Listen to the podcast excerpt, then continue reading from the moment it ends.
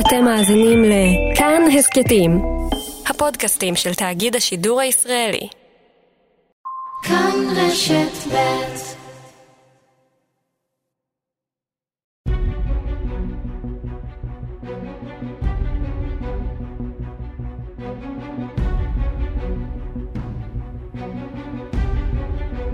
כנסת נכבדה, 70 שנה לכנסת. עורך ומגיש, איזי מן.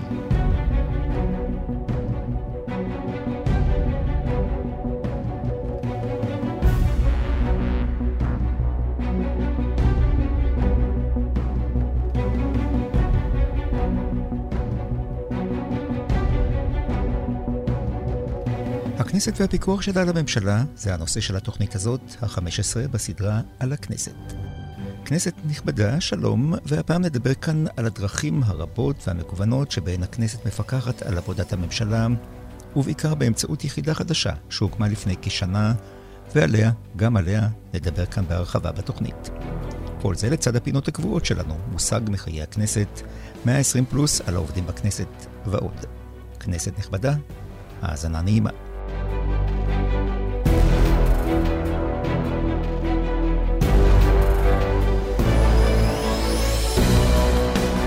שלום, דוקטור שירלי אברמי, מנהלת יחידת כתף בכנסת. שלום. קודם כל, מה זה יחידת כתף? אז אה, יחידת כתף, אה, לפני הכל זו יחידה חדשה בכנסת, היא הוקמה לפני בערך אה, קצת פחות משנתיים, התחילה לעבוד בתום כהונתה של הכנסת הקודמת.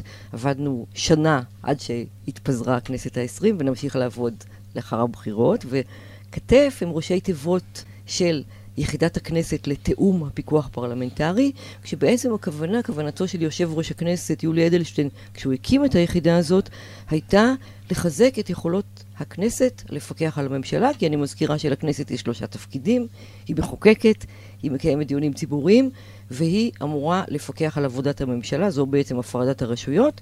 התפקיד הזה שלה הוא תפקיד שראה לנכון יושב ראש הכנסת שיש צורך לחזק אותו, ואני התבקשתי בהתאם לכך להקים את היחידה הזאת, ובזאת אני עסוקה בשנתיים האחרונות.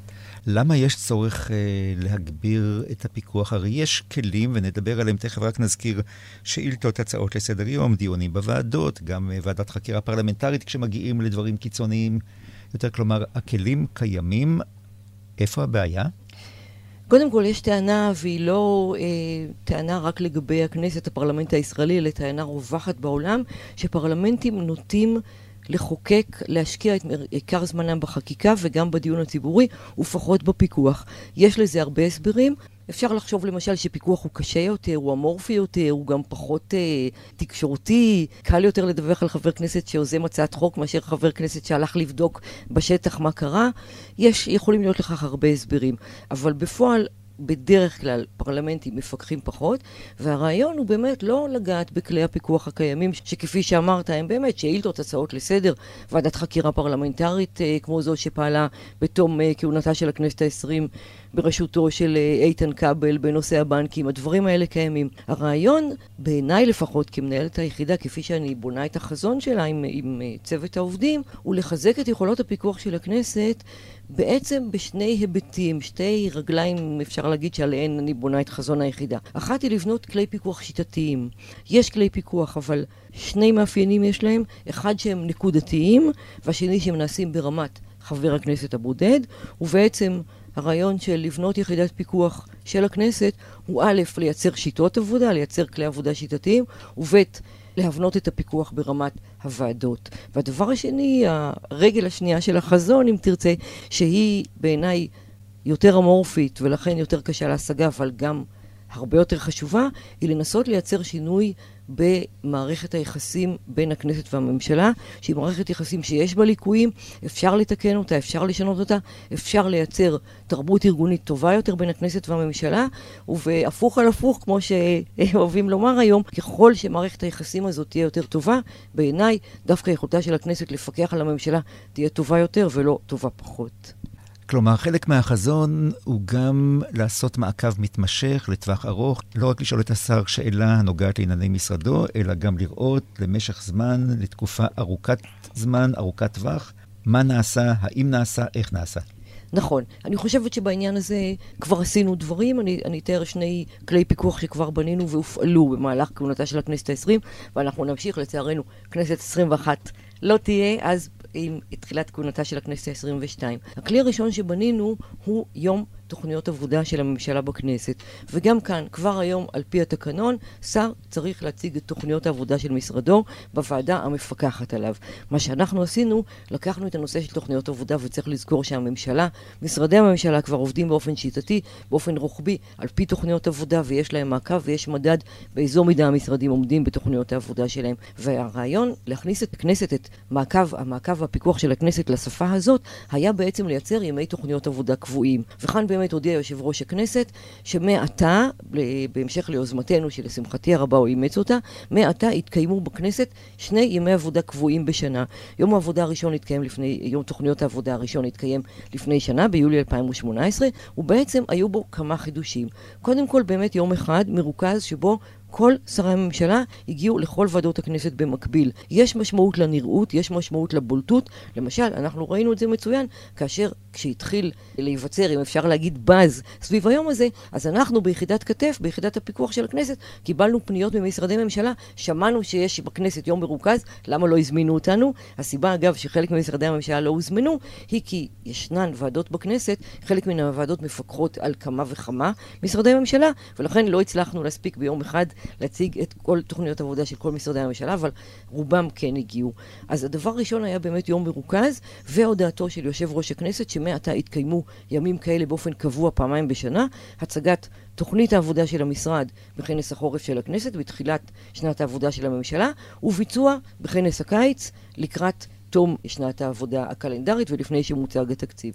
זה היה הדבר הראשון. הדבר השני הוא באמת שכל שרי הממשלה הגיעו ביום אחד. והדבר השלישי, שהוא מבחינתי היה אולי השינוי הכי משמעותי זה שלא מספיק שמבקשים משר בממשלה להציג את תוכנית העבודה שלו או להציג את עבודת המשרד בוועדה בכנסת.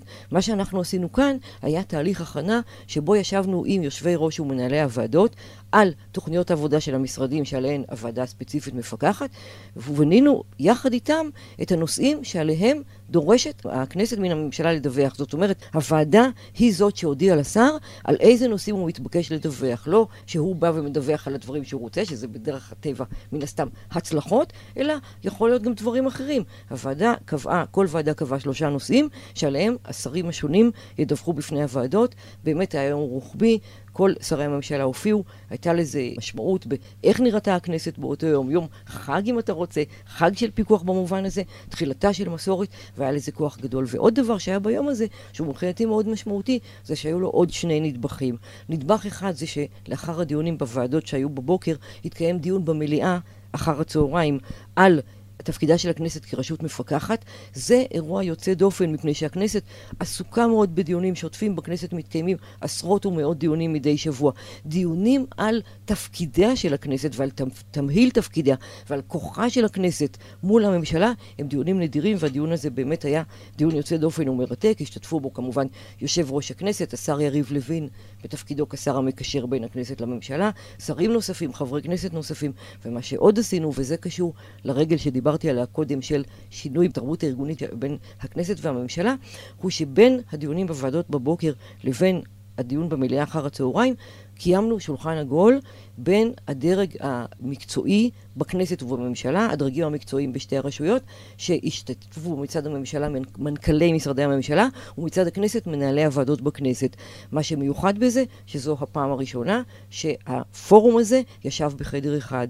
וה... הרצון שלנו לייצר שולחנות עגולים, לייצר מקומות שבהם הפוך, דווקא יש דיאלוג בין שתי הרשויות ויאפשר יצירת מערכת יחסי עבודה טובה ו- ותקשורת טובה בין הרשויות, שולחן עגול כזה כמובן מאוד מחזק אותה. זה, הכלי של שולחן עגול הוא כלי שהשתמשנו בו גם באירועים נוספים ויצירת תרבות ארגונית טובה יותר בין הכנסת והממשלה, כפי שאמרתי, היא בעיניי כלי מצוין לחיזוק יכולות הפיקוח של הכנסת ולחיזוק הכנסת באופן כללי. כי דיאלוג כמובן יותר טוב מוויכוח, זה אין ספק. כנסת נכבדה. מאה עשרים פלוס, האנשים שמאחורי חברי הכנסת. שלום, שמי תמר בר-און, אני עובדת כראש תחום בכיר לנושא איכות הסביבה בכנסת, ואני שמחה לקפר מעט על עבודתי בכנסת. יושב ראש הכנסת, חבר הכנסת יולי אדלשטיין, קבע חזון לפיו הכנסת תהיה פרלמנט מוביל בעולם בתחום הסביבתי ותשמש מודל וסמל לשמירה על ערכי הסביבה. במסגרת זו בוצעו החל משנת 2014 מספר מיזמים מרשימים בתקציב של 7 מיליון שקלים במגוון תחומים, וביניהם פרויקטים בתחום התייעלות אנרגטית, הותקנו לוחות סולאריים שמכסים באמת את כל גגות הכנסת ומספקים לנו כ-10% מצריכת החשמל של כל המשכן, פעולות נרחבות לחיסכון במים, לצמצום הפסולת ושימוש בנייר ועוד. השדולה הסביבתית של הכנסת, שבה חברים חברי כנסת מסיעות שונות, לקחה חלק בהובלת המיזם. בשנה האחרונה, עבודתי בתחום התמקדה בבחינה מקצועית של תהליכים שיש בהם סיכון לעובדי הכנסת, למבקריה ולסביבה. בין היתר שינינו תהליכים וקבענו נהלים מחמירים מעבר לנדרש על פי חוק, כי השאיפה שלנו היא להוביל יישום של מדיניות למניעת סיכונים סביבתיים. אני שמחה לבשר כי לאחרונה, לקראת כינון הכנסת ה-21, מנכ"ל הכנסת קיבל החלטה כי תופסק חלוקת שתייה בבקבוקי פלסטיק ובפחיות בדיוני ועדות הכנסת, ובכך הכנסת תמנע מראש יצירת פסולת בהיקף של למעלה מ-50 אלף מכלי שתייה בשנה. זה מאוד משמעותי. כמו כן, רכשנו 250 טאבלטים שישמשו את חברי הכנסת בדיוני הוועדות, אשר יחליפו באופן מלא את חלוקת החומר המודפס שהיה נהוג עד כה, ובכך נצמצם משמעותית את השימוש בנייר. אני נרגשת לספר כי לאחרונה אנו ערכנו כנס לכל עובדי ועובדות הכנסת ומשמר הכנסת בנושא קיימות. אני מקווה שבעקבות הכנס נצליח להעלות מודעות לנושא הקיימות בקרב העובדים ולרתום אותם לנקיטת פעולות ויוזמות בתחום. לגבי פרויקט כנסת ירוקה, חשוב לי להדגיש עניין. לא מדובר בגימיק, אלא בתפיסה ערכית שאימצנו ושהכנסת מחויבת אליה. יש לנו כוונה להמשיך ולבסס אותה הלכה למעשה במיזמים סביבתיים חדשים, בתהליכים ובהחלטות מנהליות, בהם יוטמעו שיקולים של קיימות, וכן, גם במחיר של ויתור על הנוחות אליה התרגלנו. פעילות הכנסת בתחום הסביבה הפכה לשם דבר בארץ ובעולם, והנושא משולב במערך הביקורים והסיורים בכנסת. אנו רואים חשיבות והזדמנות בחשיפת קהל המבקרים הפוקד את הכנסת, החל מילדי הגן ועד ראשי מדינות. כולנו חייבים להבין שלאורך החיים שלנו ולהתנהלותנו היומיומית יש השפעה מכרעת על המצב הסביבתי של כדור הארץ ועל מה שנשאיר אחרינו.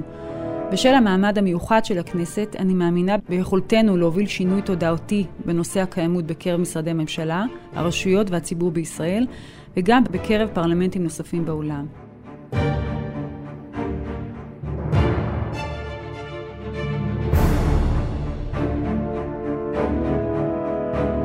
בתוכנית הקודמת אנחנו השמענו ודיברנו והשמענו נאומי השבעה של ממשלות. בין היתר, ראש הממשלה, כשמבקש את אמונה של הכנסת, מציג את תוכנית העבודה של הממשלה שלו. האם זה לא מספיק? קודם כל, מצוין שראש ממשלה מציג את תוכנית העבודה, וכמובן שגם בסמכותה של הכנסת, באמצעות חתימות, באמצעות 40 חתימות, לכפות על ראש ממשלה להגיע לכנסת. אבל אני חושבת שוב שעיקר ייחודה של הכתף והערך המוסף שלה, אם היא תצליח להכניס אותו לנורמות העבודה של הכנסת, היא בשיטות העבודה. ביצירת כלים שהם שיטתיים, שהם חוזרים, שהם איטיים, לא באלף וטית, אלא בעין ותו. זאת אומרת שיש מופעים קבועים שבהם הממשלה נדרשת להציג את עבודתה בפני הכנסת. למשל, גם היום כמובן, בסמכותה של כל ועדה, לפקח על פעילותו של כל משרד ממשלתי, והמשרד יציג את עבודתו בפני הוועדה. אבל אני חושבת שיש מקום שוועדה תודיע מראש למשרדים הממשלתיים שהיא עובדת מולם, למשל בתחילת מושב, שהוא שנת עבודה של הכנסת, מהם הנושאים המרכזיים שבהם היא תעסוק במהלך שנת העבודה הזאת, על איזה נושאים באופן קבוע, אחת לכמה זמן, שהיא תודיע מראש, המשרד צריך לדווח לוועדה. דברים כאלה, יצירת שיטות עבודה יכולים מאוד לחזק את יכולתה של הכנסת לפקח על הממשלה. ואני רוצה להזכיר בזה, בהקשר הזה את הכלי השני שבנינו. אמרתי קודם שבנינו שני כלים שכבר הופעלו בכנסת העשרים. הכלי השני הוא מה שקראנו לו בסיס פיקוח, שהוא בעצם איזשהו פורמט אה, דיווח קבוע שעליו נדרשים המשרדים לדווח על הממשלה לקראת דיוני פיקוח. ומה שעשינו כאן, לבקשתו של מי שהיה אז יושב ראש ועדת העבודה והרווחה והבריאות, חבר הכנסת אלי אלאלוף, עשינו עבודת פיקוח בנושא יישום התוכנית למלחמה בעוני. ובשביל לעשות את הדיון הזה יצרנו פורמט פיקוח קבוע, ו... עליו התקיימו כבר שני דיונים. שוב, הנושא האיטי, הנושא הקבוע של מופעים קבועים הוא בעיניי ליבת הסיפור של חיזוק הפיקוח. התקיימו שני דיונים, אחד בינואר 2018 ואחד ביולי 2018, הדיון השלישי נקבע כבר על ידי חבר הכנסת אלאלוף לפברואר 2019, אבל היינו בפגרת בחירות. מה שחשוב בעניין של פורמט דיווח קבוע, זה שהוא אפשר, ושוב, זה לא דבר שהיה קודם, גם להשוות בין משרדי ממשלה שונים באופן רוחבי, וגם להשוות בין ביצועים של משרדי הממשלה לאורך זמן באופן אנכי. שני הדברים האלה חוזרים לחלק הראשון בחזון היחידה, שהוא יצירת שיטות ויצירת מופעים קבועים של עבודת הפיקוח, שהם בעיניי הערך המוסף העיקרי של יחידת כתף לעבודת הפיקוח של הכנסת. כנסת נכבדה.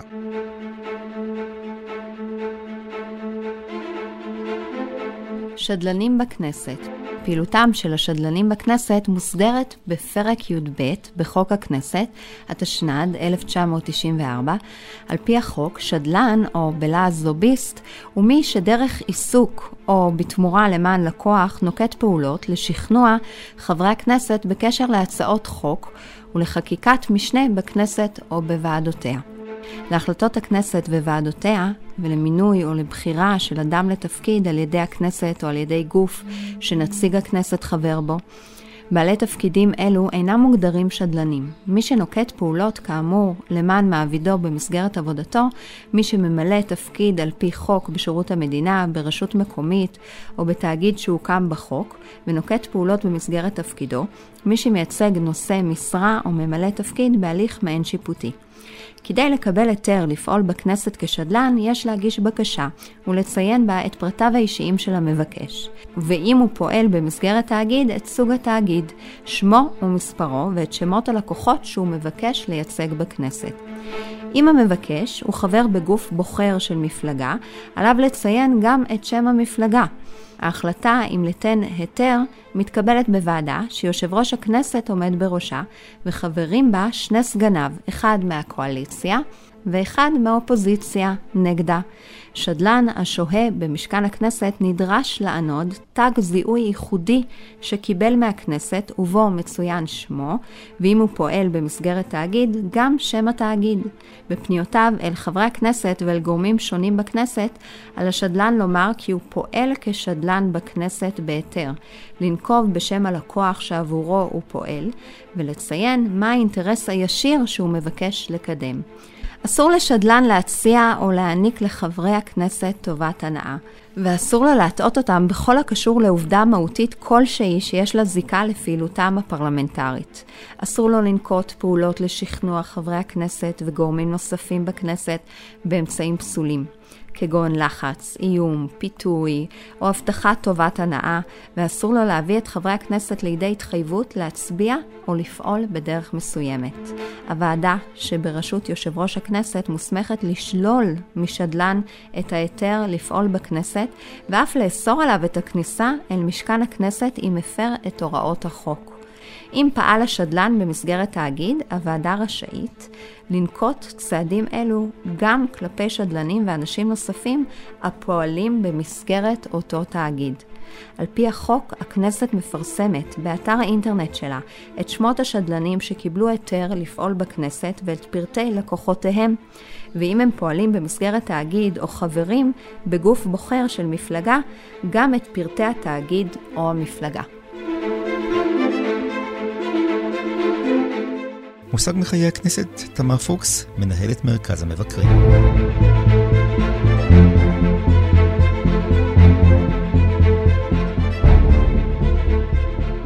בשעה טובה ומוצלחת אנו שמחים לפתוח את טקס חנוכת יחידת כתף, יחידת הכנסת לתיאום הפיקוח הפרלמנטרי. כך נשמע טקס הקמת יחידת כתף בכנסת לתיאום ולפיקוח פרלמנטרי וכך אמר בטקס הזה יושב ראש הכנסת, חבר הכנסת יולי יואל אדלשטיין. יחידת הכנסת לתיאום הפיקוח הפרלמנטרי, כי רבים שאלו אותי מה זה כתף. אז אה, ראשי התיבות, הדבר, השם מדבר בעד עצמו, למה אנחנו הקמנו את היחידה. אני חייב לומר שלאחרונה אני אה, שומע הרבה מאוד אה, דברים שאיכשהו מזכירים לי לא את התחום הפרלמנטרי, אלא כמעט הייתי אומר את הבקטריאלי. וכל הזמן מדברים על זיהום. המערכת היא מזוהמת, מזוהמת על ידי פוליטיזציה. דבר שבאמת אפשר לקיים על זה דיון. איכשהו זה התפתח עם הזמן למין אה, אמיתות פשוטות. פוליטיזציה זה כל דבר שנבחר ציבור במסגרת תפקידו, תפקידה עושים. הרי הם לא אמורים כנראה לעשות שום דבר, כי הכל אחרת פוליטיזציה. אני לא סבור שזה כך.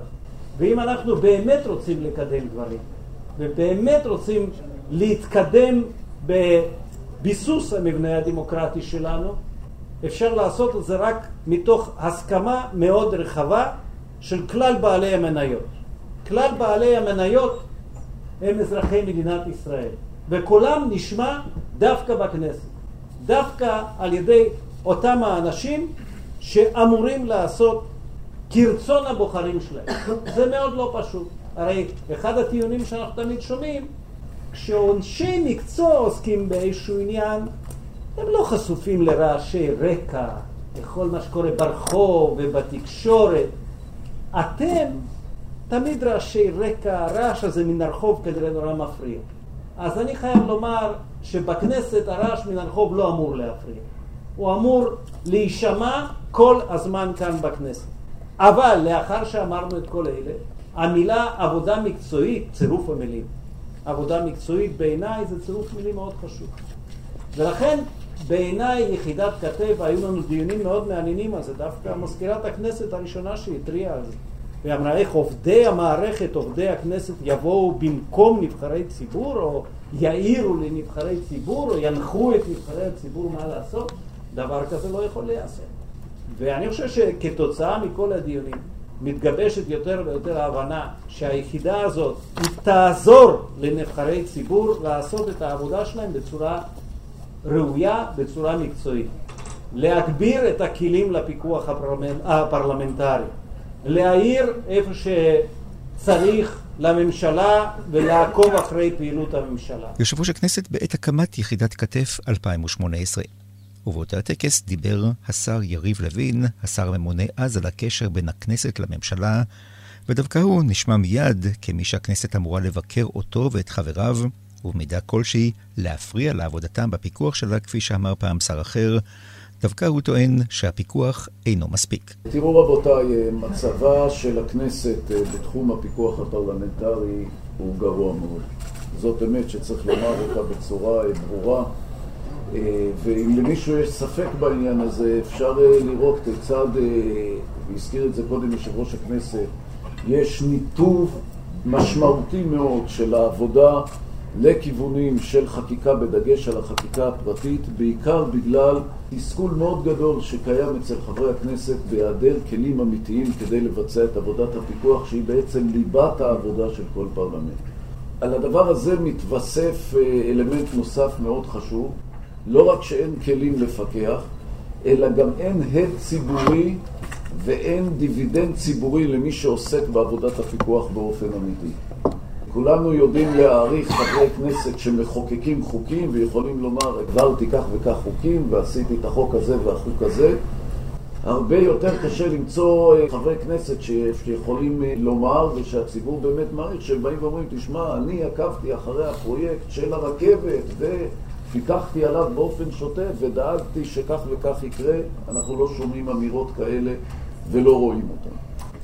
ואני חושב שכדי לגשר על הפער הגדול הזה צריך לעשות שורה ארוכה של פעולות שבמידה רבה צריכות לשנות באופן אה, מאוד מאוד משמעותי גם את האיזון ואת מערכת היחסים שבין הממשלה לכנסת וגם את אופן עבודת הכנסת. והמהלך אה, שנעשה היום הוא בהחלט אה, ניסיון ראשון לעשות אה, צעד אחד בכיוון של יצירת מערכת שתאפשר פיקוח אמיתי. דוקטור שירלי אברהמי, מנהלת יחידת כתף, חוזרים אלייך. דיברת על המנגנונים החדשים של הפיקוח שהכנסת הקימה כדי באמת לעקוב יותר אחרי עבודת הממשלה. איפה הבעיות? האם אחת הבעיות היא נובעת באמת מזה שבשנים האחרונות היו לנו ממשלות גדולות מדי והכנסת הייתה קטנה מדי? כלומר, כמעט רבע או שליש אפילו מחברי הכנסת לא יכלו לשמש בוועדות כי הם היו או שרים או סגני שרים. קודם כל, קטנה מדי וגדולה מדי זאת קביעה ערכית, אז ברשותך, אני לא אתייחס אליה. אני יכולה להגיד קטנה וגדולה. כן, זה נכון, הכנסת הישראלית, גם יחסית לפרלמנטים אחרים, כנסת קטנה, 120 חברי כנסת, שאכן במקרים רבים, כ-30 מהם הם שרים וסגני שרים, כמעט אינם עוסקים בעבודה פרלמנטרית.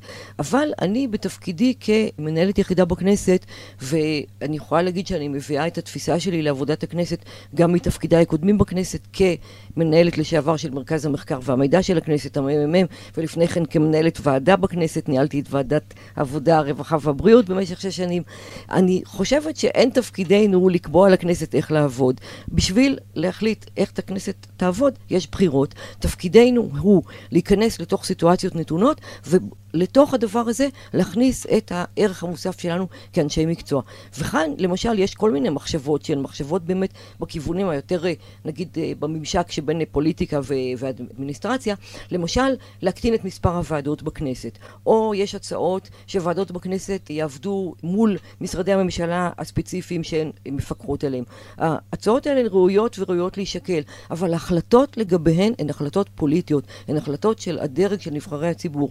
ואני, כשאני נכנסת לתפקידיי, אני נכנסת לנושאים האלה מנקודת מוצא שיש נתון. יש נתונים לגבי מספר חברי הכנסת, יש נתונים לגבי מספר הוועדות, והשאלה, מתוך הנתון הזה, איך אנחנו כאנשי המקצוע שעובדים בכנסת, יכולים לתת את המענה הכי טוב לחברי הכנסת בתוך המציאות הנתונה. אם היא צריכה להשתנות, יכול להיות, אבל אני באמת חושבת שהעניין שלי הוא לא לחשוב איך לשנות את המציאות המנהלית אה, של אה, מספר חברי הכנסת או מספר חברי הוועדות, אלא לחשוב איך אנחנו במציאות הזאת מאפשרים לחברי הכנסת לעבוד באופן המיטבי, במנדט שלי, לעבוד באופן המיטבי בכלי הפיקוח.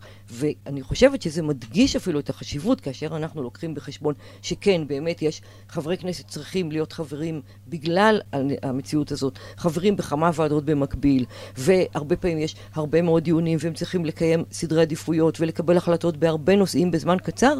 הדבר הזה מחזק את הצורך של יצירת שיטות של יצירת כלי עבודה שיטתיים, שבזה באמת מתמקדת יחידת כתף, לחשוב איך אנחנו עושים את עבודת הפיקוח, עבודה שיטתית יותר, איטית, קבועה, חוזרת על עצמה, כך שגם חברי הכנסת יוכלו לדעת לצפות מראש, הממשלה תוכל לצפות מראש ולדעת באילו מופעים היא צריכה להידרש להופיע בפני הכנסת לצורך דיוני פיקוח, לצורך דיווחים על פיקוח, כל הדברים האלה יהפכו את הפיקוח ליותר אפקטיבי.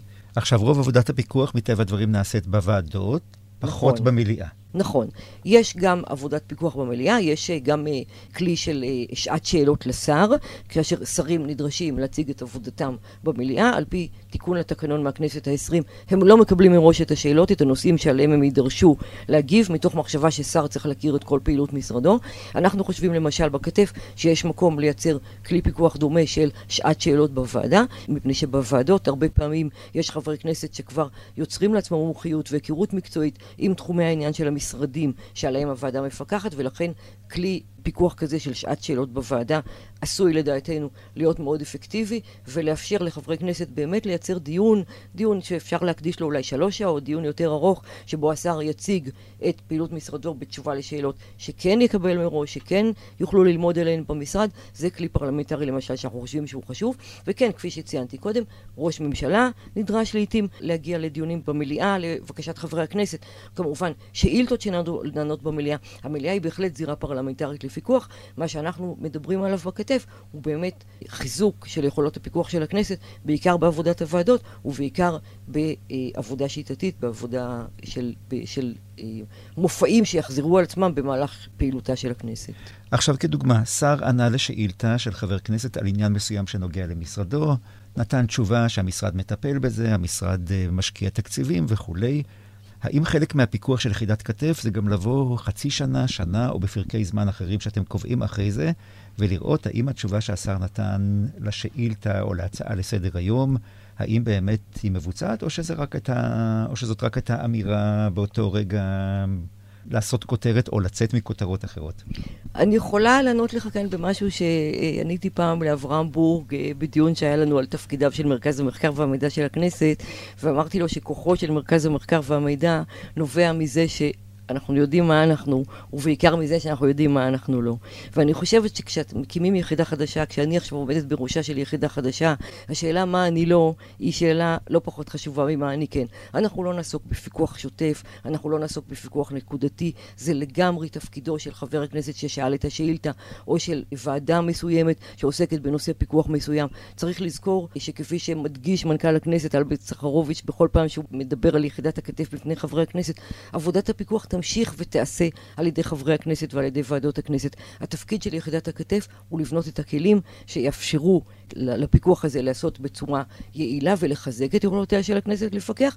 כמו שאמרתי, גם תפקיד שני שאני רואה בו חשיבות לא פחות uh, גדולה, והוא לייצר תרבות ארגונית מיטבית בין שתי הרשויות האלה, בין הרשות המחוקקת והרשות המבצעת, על מנת שבאמת הכלים יוכלו לבוא, לבוא לידי ביטוי בצורה הכי טובה. אז את מדברת על כלים, אני מנסה לדבר טיפה תכלס ברשותך.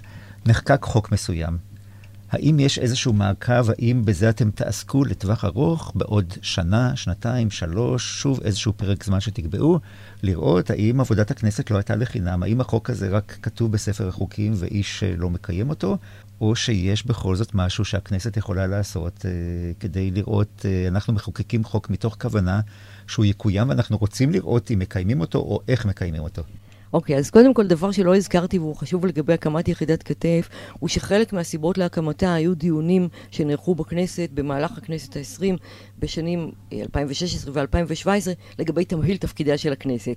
האם היא לא צריכה לחוקק פחות ולפקח יותר? שזאת הייתה טענתה של הממשלה. ואני חושבת, שוב, אני לא רוצה להיכנס לשאלות של יותר מדי ופחות מדי, אבל אני חושבת שכן יש מקום כאן לדבר על אחריותו של חבר הכנסת המחוקק לבדוק האם החוק שהוא יזם ושיצא לפועל, האם החוק הזה באמת מיושם ונאכף. אני חושבת שזו אחריותה של הכנסת כלפי הציבור. צריך לזכור שמצד אחד, כשאנחנו מדברים פה בשיחה הזאת על פיקוח, אנחנו מדברים על הכנסת והממשלה כעומדות משני צידי המתרס. ואכן, זה נכון, הכנסת צריכה לפקח על הממשלה, יש לממשלה, על פי חוק יסוד הממשלה, אחריות בפני הכנסת, זה הכל נכון. ועדיין אני חושבת שצריך כל הזמן לזכור, צריכים נבחרי הציבור לזכור, ואנחנו משרתי הציבור, עובדי הכנסת ועובדי הממשלה צריכים לזכור שבסוף הכנסת והממשלה נמצאות מאותו צד של המתרס, שבצד השני שלו נמצא הציבור. והאחריות לכן של מחוקק או של מי שקובע דברים בממשלה היא בסופו של דבר, או יותר נכון להגיד, לפני הכל, לראות שהציבור באמת מקבל את השירות שהובטח לו, את השירות שחוק מסוים מעגן בחקיקה, והדברים האלה הם אחריותו של חבר הכנסת או של הוועדה שחוקקה. כן, שוב, גם כאן אני חושבת שיש לכתף מקום לייצר כלים.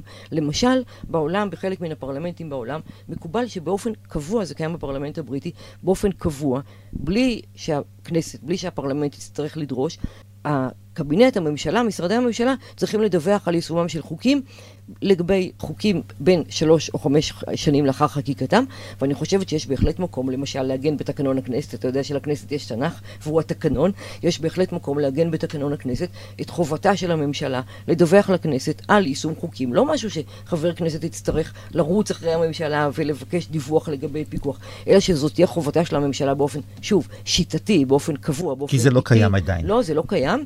לדווח על יישומו של חוק. מה שקורה בפרלמנט הבריטי זה גם בפרלמנטים אחרים. בעולם, זה באמת שהממשלה, הקבינט, מה שקרוי הקבינט, זאת אומרת משרדי הממשלה, אה, צריכים אה, לדווח על יישומם של חוקים, והפרלמנט יכול להחליט האם הדיווח שהוא קיבל מצריך דיון, מחייב דיון לגבי יישומו של חוק, או שהוא יכול לקבל את הדיווח הזה אה, כלשונו ולהגיד מצוין החוק יושם והפרלמנט לא צריך להתערב.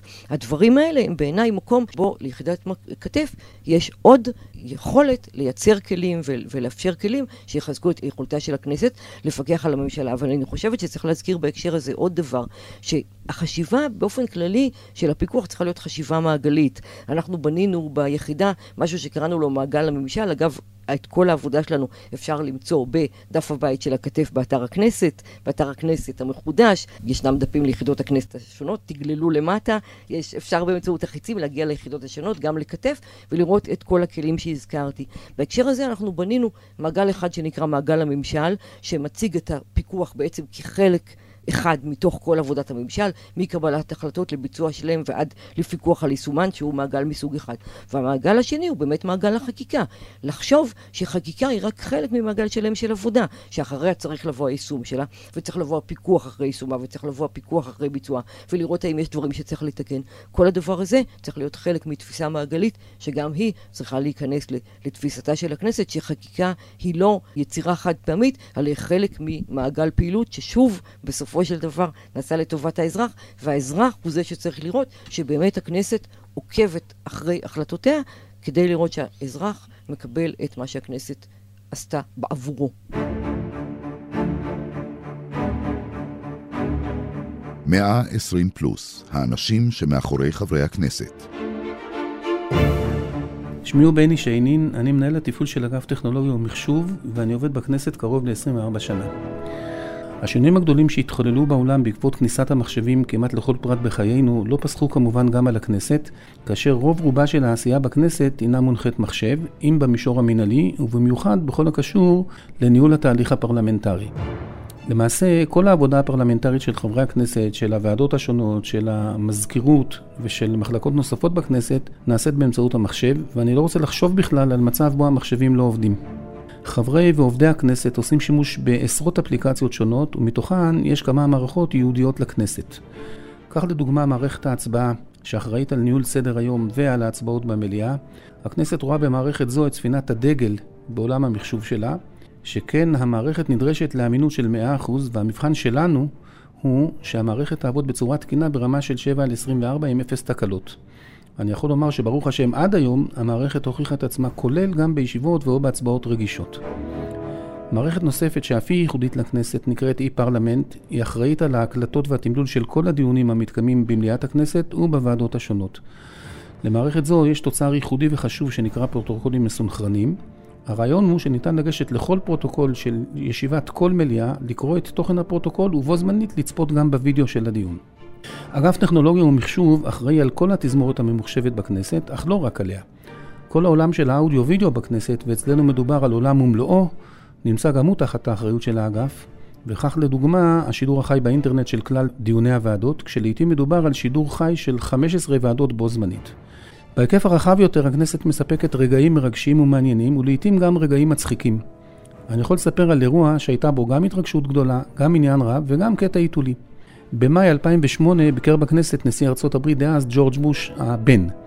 הנשיא בוש נשא נאום אוהד מאוד לישראל, והוא אמר בין היתר שלישראל יש יתרון של 307 מיליון איש, מפני שכל אזרחי ארצות הברית עומדים מאחורי ישראל. הביקור היה מרגש ומעניין כאחד, אך הוא הסתיים עם סיפור לא כל כך מוכר. לאחר שהנשיא יצא כבר מהמליאה, נכנסו אליה בסערה כמה ממאבטחי הנשיא והתחילו לחפש משהו בקדחתנות. מהר מאוד התברר שהטלפון הנייד האישי של הנשיא נעלם. הלחץ היה בשמיים, אנשי משמר הכנסת, הסדרנים ואני נרתמנו גם אנחנו למבצע החיפוש, אך החיפושים העלו חרס.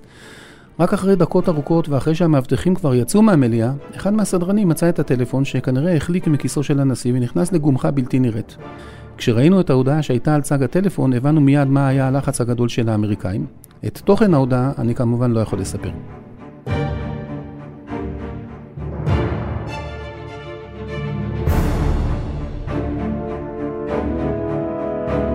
עכשיו, הכנסת פעלה, פיקחה מטבע החוק, אה, כבר 68 שנים אחרי הממשלות בישראל.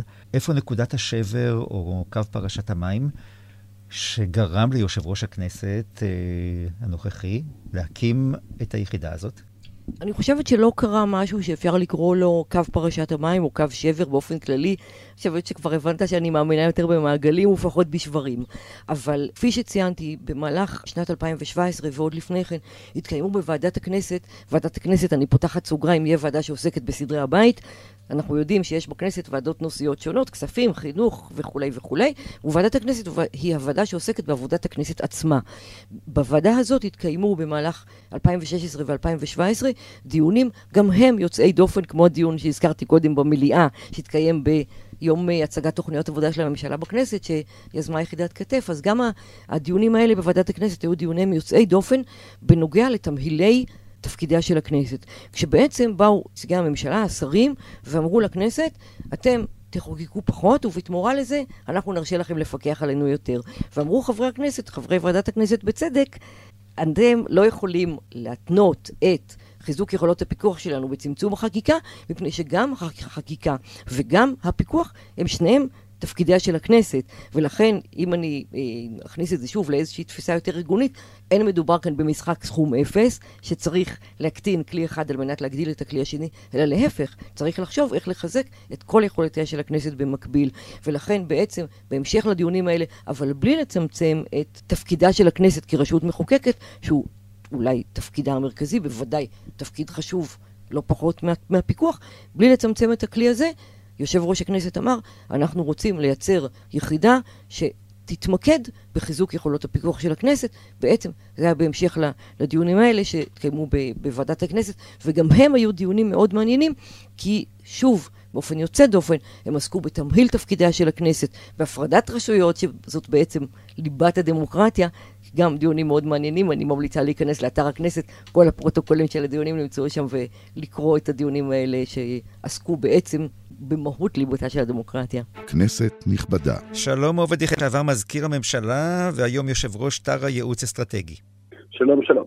תגיד, הפיקוח של הכנסת על הממשלה זה כמובן מתחייב אה, גם מחוק יסוד הממשלה, גם uh, מתפקידה של הכנסת, והכנסת עכשיו עוד uh, עובדת כדי להחמיר את זה. כמה זה באמת מקשה על הממשלה? Yeah, זה לא עניין של מקשה על הממשלה, זה גם הרבה מעבר לחוק הישראלי, זה עיקרון דמוקרטי. הרשות המחוקקת היא הרשות שבה חברים כלל נבחרי העם. והרשות המחוקקת מבין שלוש הרשויות היא בעצם הרשות החשובה ביותר. הרשות המבצעת היא באמת מי שמצליח לייצר רוב בפרלמנט ולהרכיב את הממשלה. והרשות השופטת אמורה לפקח על אה, עשייה על פי חוק.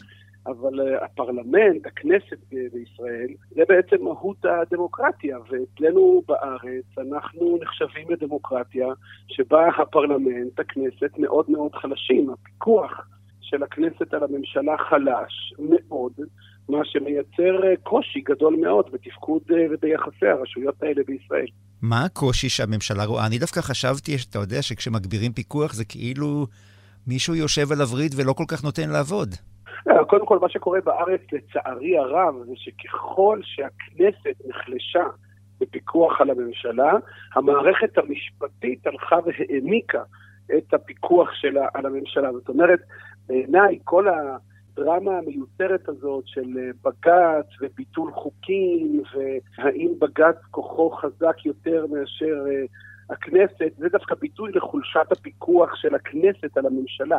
אם הכנסת, לדוגמה, הייתה כן מייצרת מנגנונים שהיו מייצרים פיקוח, היו מכניסים כאן לדוגמה מרכיבים שקיימים בשיטות דמוקרטיות אחרות, כמו שימוע לפני מינוי אנשים לתפקידים בכירים, כמו דיווחים שוטפים של שרים ושל משרדים uh, לכנסת, uh, היה נוצר כאן מצב הרבה יותר נכון מבחינת, uh, מבחינה דמוקרטית, כי אז הסנקציה על הממשלה לא הייתה רק משפטית, אלא הייתה בעיקר פרלמנטרית אה, ציבורית. הבעיה שלי כפולה. זאת אומרת, מצד אחד העובדה שהכנסת לא ממלאת את תפקידה מעצימה את הפיקוח המשפטי על הממשלה, אבל הקושי השני הוא שהכנסת פשוט מאבדת מכוחה במעמד הציבורי שלה. היא נקלעת כאן למציאות הזויה. אתה יודע שאנחנו מחוקקים חוקים באופן קיצוני. אין עוד אף מדינה בעולם, שתבין, לדוגמה שמגישה הצעות חוק כמו הכנסת הישראלית, בעשור האחרון הוגשו פה למעלה מ-12 אלף הצעות חוק. שתבין שהממוצע בעולם בעשור האחרון עמד על 500 במקרה הכי גבוה. כלומר, אם הכנסת תחוקק פחות, יהיה לה יותר זמן לפקח? ברור. דרך אגב, לא רק, ש... לא רק שיהיה לה יותר זמן לפקח, גם לא צריך את כל הצעות החוק הפרטיות האלה, הרי בסוף רובן הגדול, בצדק, לא מתעשר ולא הופך להיות לחוק. החקיקה צריכה להתבצע בעיקר על ידי ממשלה, כאשר כל חקיקה, כל חוק, עובר תהליך אה, מאוד אינטנסיבי של למידה, התייעצות, פתיחה לדיון עם הציבור. אצלנו כל חבר כנסת עושה פה רשימה על כמה חוקים הוא מגיש יותר, כמה הצעות חוק הוא מגיש יותר. הוא לא מראה לציבור שרובם הגדול של הצעות החוק האלה בכלל לא מגיע לאישור. זה מטריד מאוד את משרדי הממשלה, כי צריך לעשות הרבה מאוד ישיבות ופגישות, בזבוזי כסף אדירים על תהליכים שהאפקטיביות שלהם לתועלת הציבור היא אפס, היא אפס. בזמנו כשאני הייתי מזכיר ממשלה ביחד עם מזכיר הכנסת דאז אייל ינון, שהיום הוא היועץ המשפטי של הכנסת, בנינו מודל של יחסי עבודה בין הרשות המבצעת למפקחת. אגב, יושב ראש הכנסת דאז, אה, ראובן ריבלין, היום הנשיא, התלהב ממנה מאוד ובעצם פעל לאשר אותה, אבל זה לא קרה. ואנחנו, יחסי ממשלה-כנסת בישראל היום הם במקום מאוד מאוד בעייתי, והמגמה היא המשך מדחי אל דחי.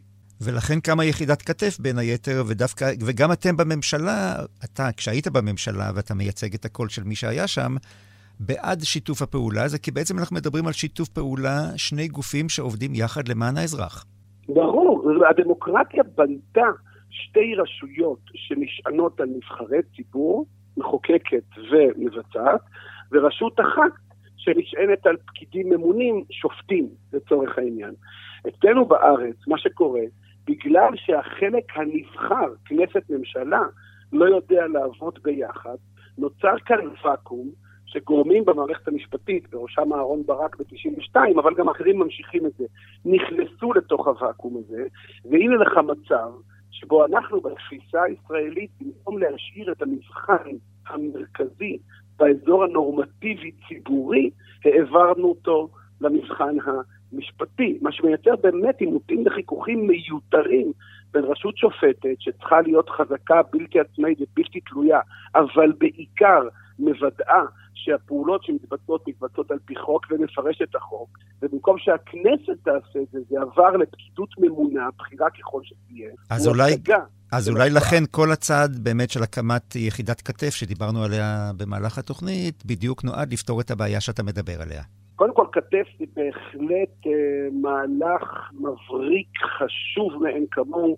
לשמחתי הרבה מנהלת אותו דוקטור שירלי אברמי, שיש לה הצלחה מוכחת משמעותית מאוד בממ"מ, אחרי עשור שהיא יצרה את אחד ממרכזי המחקר והמידע הכי טובים בארץ, ואין ספק ששירלי היא הדמות הנכונה להרים את המאמץ הזה. עכשיו, הדמוקרטיה באופן עקרוני יצרה מנגנון מדבר בין רשות פרלמנטרית מפקחת לבין רשות ממשלתית מבצעת, וכמה ש, שכתף יעשו עבודה טובה וחשובה, המבחן הגדול הוא עדיין על נבחרי הציבור שלנו. הדיון שאתה ואני מנהלים, שבעיניי הוא אחד הדיונים הכי חשובים לכל מה שקשור לתועלת האזרח, טובת האזרח, היכולת של האזרח להיות בטוח שהמערכת הנבחרת מקבלת עבורו החלטה ביעילות. השיח הזה בכלל לא נמצא אצל פוליטיקאים. והנה אנחנו יוצרים עוד פעם פקידים שאמורים לסדר תשתית ליחסים בין נבחרי ציבור. כתף היא יתרון גדול, אבל היא גם בעיה. אבל בכל זאת יש צעד אה, להחזיר את התפקיד באמת לנבחרי העם. עובד יחזקאל, לשעבר מזכיר הממשלה, יושב ראש תא הייעוץ האסטרטגי, תודה רבה. תודה רבה, להתראות. חוזרים אלייך, דוקטור שירלי אברמי, מנהלת יחידת כתף, נזכיר כתף, ראשי תיבות, כנסת, תיאום, פיקוח פרלמנטרי בעצם, נכון? נכון. כתף עם ראשי תיבות של יחידת הכנסת לתיאום הפיקוח הפרלמנטרי, כשבעצם הרעיון הוא שיושב ראש הכנסת, יולי אדלשטיין, הקים בכנסת היוצאת יחידה שמטרתה לחזק את יכולות הפיקוח של הכנסת. והתיאום, פירושו שתפקידנו לבנות כלים, אבל הפיקוח תמיד יישאר בידי חברי הכנסת וועדות הכנסת, הם אלו שייצרו את הפיקוח בפועל, ואנחנו מנסים לחזק את היכולות שלהם באמצעות הכלים שאנחנו בונים. אז מה הכלי הרווח ביותר בידיו של חבר כנסת בניסיון לפקח, לקבל תשובות על מה שקורה בממשלה? אז באמת בידי חברי הכנסת יש כמה וכמה כלי פיקוח פרלמנטריים שנמצאים כולם בשימוש. ביניהם אפשר להזכיר שאילתות, הצעות לסדר, ועדת חקירה פרלמנטרית שחבר כנסת יכול ליזום, זה כמובן מסובך, אה, החלטה צריכה להתקבל במליאה. ישנם כלי פיקוח שונים שקיימים ופועלים באופן שוטף בעבודה של הכנסת. כלים רווחים קשה לי לדעת, יש, אה, השאילתות למשל מופיעות במאגר שאילתות של עבודת הכנסת, באתר הכנסת. יש יום גם מיוחד שהכנסת מייחדת פרק זמן ממנו לשאילתות. זה נכון, בעבודתה של הכנסת, בעבודת המליאה, ישנם ימים שונים שעוסקים בנושאים שונים של עבודת המליאה, והיא מייחדת חלק מזמנה למענה לשאילתות על ידי השרים. צריך לזכור ששאילתות, וזה שוב חוזר כאן לעבודת הפיקוח שברשותך, אה, בכתף שברשותך, בה בעיקר אני אתמקד, צריך לזכור ששאילתות עוסקות מטבע הדברים בדרך כלל בנושאים נקודתיים, וגם בנושאים שחבר כנסת, חבר כנסת בודד רוצה לשאול את השר. מה שאנחנו מנסים בכתף לייצר, זה א', לייצר התייחסות לנושאים רוחביים, לנושאים קבועים בעבודתה של הכנסת, שהפיקוח עליהם ייעשה במופעים קבועים, ודבר שני, בעיקר בפיקוח במסגרת עבודתן של הוועדות. בפיקוח כחלק מעבודתן של הוועדות, במסגרת הזאת הזכרתי באמת את הימים קבועים להצגת תוכניות עבודה של הממשלה בכנסת, או את כלי הדיווח, בסיס הפיקוח שבנינו, ששניהם מיועדים לעבודתן של הוועדות בצד הפיקוח. ואני רוצה להזכיר עוד דבר בהקשר הזה, שאנחנו מנסים היום לבנות מדד פיקוח שבאמת יתייחס לכלי הפיקוח השונים. כרגע הוא בתחילת גיבושו, כאשר אה, בשיחה הבאה שלנו אני מקווה שכבר אוכל להגיד לך יותר על, על איך הוא עובד. ושוב, גם הדבר הזה יופיע כמובן, אנחנו מאמינים בשקיפות, יופיע כמובן בדף הבית של הכתף באתר הכנסת. האם זה יעזור במשהו לחזק את האמון של הציבור אה, בנבחריו, שאנחנו יודעים שמדי פעם אה, יש קשיים בנושא הזה. אני חושבת, קודם כל, זה נכון שאמון הציבור בכנסת איננו גבוה, ואפילו אפשר להגיד שזה נכון שהכנסת לפחות באופן חלקי הרוויחה את זה ביושר. אבל אני רוצה להגיד בהקשר הזה שני דברים. קודם כל, הדימוי הציבורי של הכנסת איננו טוב, אבל מרבית העבודה שנעשית בכנסת היא עבודה מאוד רצינית, והיא עבודה שאיננה זוכה לבולטות תקשורתית. הוועדות מקיימות דיונים, באמת, כפי שאמרתי קודם, עשרות, מתקיימים מאות דיונים במקביל בכנסת בשבוע. עבודה פרלמנטרית מאוד רצינית, מאוד יסודית, מאוד עמוקה, מאוד מבוססת, שבדרך כלל הציבור לא שומע עליה, לא בגלל שהתקשורת עוינת, אלא בגלל שזה לא נורא מעניין. הרבה יותר מעניין לשמוע מי צעק על מי, ומי... ופחות מעניין לשמוע שחבר כנסת קם בבוקר והלך לכנסת ועשה את עבודתו נאמנה. נאמנה. אז זה נכון שאמון הציבור בכנסת איננו גבוה, וגם במובן הזה הכנסת אינה שונה מפרלמנטים אחרים בעולם. אמון הציבור בפרלמנטים בעולם באופן כללי הוא נמוך. אבל אני חושבת שכן, חיזוק יכולות הפיקוח של הכנסת, לשאלתך, בהחלט יכול לחזק את אמון הציבור בכנסת. קודם כל, כי באמת הציבור יכול לראות, ואנחנו נעשה את כל שאנחנו יכולים כדי שהוא יראה, שבאמת הכנסת לוקחת את עצמה ברצינות, הממשלה לוקחת את הכנסת ברצינות, וזה אומר שהכנסת דואגת ודורשת מהממשלה לדאוג שדברים שנעשים בכנסת, החלטות של הכנסת, אכן מבוצעות על ידי הממשלה. והדבר הזה ייעשה באמצעות יחידת כתף, על ידי שיטות, על ידי כלים, באופן קבוע. כל הדברים האלה, כאשר הם יפרסמו, אני חושבת שבהחלט יחזקו את אמון הציבור בתחושה שאכן הדברים שעבורם נבחרו נבחרי הציבור ועבורם הם הודיעו לציבור שהם נמצאים בבית הזה, אכן נעשים ואכן גם מפוקח ביצועם. זה דבר אחד. אבל דבר שני שהוא קשור לזה, אני חושבת שחיזוק הפיקוח קשור, אם נעשה איזשהו זום אאוט, הליך יותר חשוב אפילו אולי שמובילה הכנסת, והוא הגברת השקיפות שלה. הכנסת היום היא ארגון מאוד שקוף, כל פעולתה באמת אה, מופיעה ב- באתר הכנסת, החל מסדרי יום של הוועדות, פרוטוקולים, סיכומי דיונים. שידור חי כמובן. שידורים חיים כמובן של דיוני הכנסת, שידורים גם באינטרנט, שידורים בערוץ הכנסת. כל הדברים האלה הם על מנת להגביר את השקיפות בעבודתה של הכנסת, ונדמה לי שגם חיזוק יכולות הפיקוח ודיווח על תוצרים של חיזוק יכולות הפיקוח האלה, גם הם, אני מקווה, יהיו חלק מהכלים שיגבירו את אמון הציבור בעבודתה של הכנסת. דוקטור שירלי אברמי, תודה רבה. תודה רבה לך. כנסת נכבדה, סיימנו כאן עוד תוכנית. אנחנו נהיה כאן ביום חמישי הקרוב בתשע ורבע בערב עם תוכנית חדשה, ושוב בשידור חוזר ומורחב בשבת הבאה, אחרי חדשות השעה, ארבעה אחרי הצהריים. כאן איזימן, עורך ומגיש, שבת שלום.